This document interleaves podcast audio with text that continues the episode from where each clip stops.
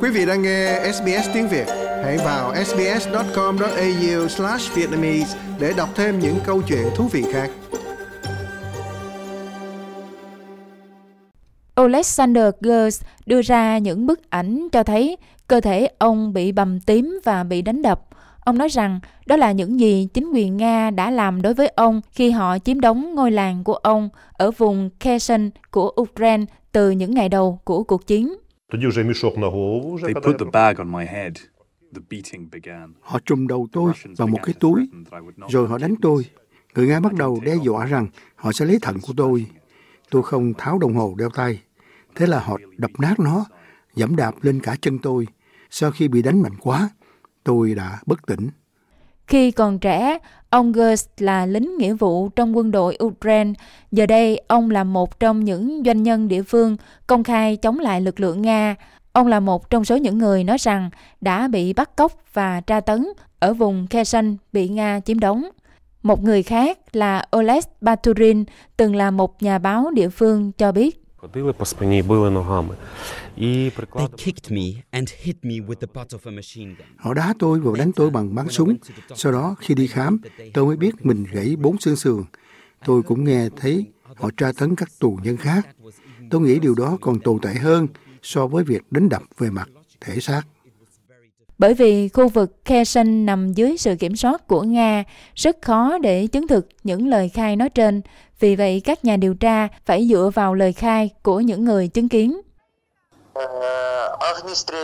I saw gunshot wounds, consequences of rape.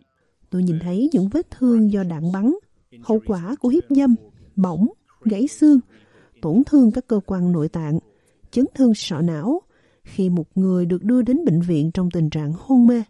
Đó là lời khai của một bác sĩ đã yêu cầu giấu tên, nói rằng ông đã điều trị cho nhiều bệnh nhân có dấu hiệu bị tra tấn trên cơ thể. I saw burn marks on genitals and burns from an iron on a patient's back. Tôi nhìn thấy những vết bỏng trên bộ phận sinh dục và vết bỏng do bàn ủi trên lưng và bụng của một bệnh nhân. Một bệnh nhân nói với tôi rằng một sợi dây điện nối với bình ắc quy ô tô được dí vào cơ thể của anh ta với một miếng vải ướt. Những người bị tra tấn thường là cựu quân nhân và gia đình của họ, những người đã tham gia các cuộc meeting ủng hộ Ukraine hoặc đơn giản chỉ là tham gia một cách ngẫu nhiên. I think what we see in the testimony that, that you've captured is Tôi nghĩ những gì chúng tôi nhận thấy trong lời khai rất phù hợp với những gì chúng tôi đã biết, không chỉ ở những khu vực hiện đang bị chiếm đóng, mà còn cả ở những khu vực trước đây bị quân Nga chiếm đóng. Bà Belkis Wiley từ Tổ chức Theo dõi Nhân quyền đang điều tra những gì xảy ra tại Kherson. these are potential war crimes. We're looking at uh, instances of a warring party. Đây là những tội ác chiến tranh tiềm tàng. Chúng tôi đang xem xét các trường hợp của một bên tham chiến. Quân đội Nga vi phạm nghiêm trọng luật chiến tranh chống lại dân thường. Các sự cố như nhắm mục tiêu và giết thường dân, tra tấn thường dân, ngay cả khi họ bắt giữ và hành quyết các thành viên hoặc các thành viên cũ của lực lượng vũ trang Ukraine cũng sẽ cấu thành một tội phạm chiến tranh tiềm ẩn và những vụ việc này cần được điều tra. Liên Hợp Quốc cũng đang điều tra những gì xảy ra ở Kherson và nói rằng họ đã nghe những lời khai tương tự.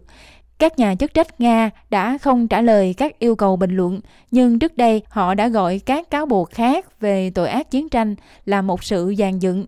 Thế nhưng, khi ngày càng có nhiều lời khai hơn, nhiều người đã vẽ ra bức tranh về nỗi sợ hãi, đe dọa, bạo lực và đàn áp cuộc sống của thường dân dưới sự kiểm soát của Nga. Like, share, comment. Hãy đồng hành cùng SBS tiếng Việt trên Facebook.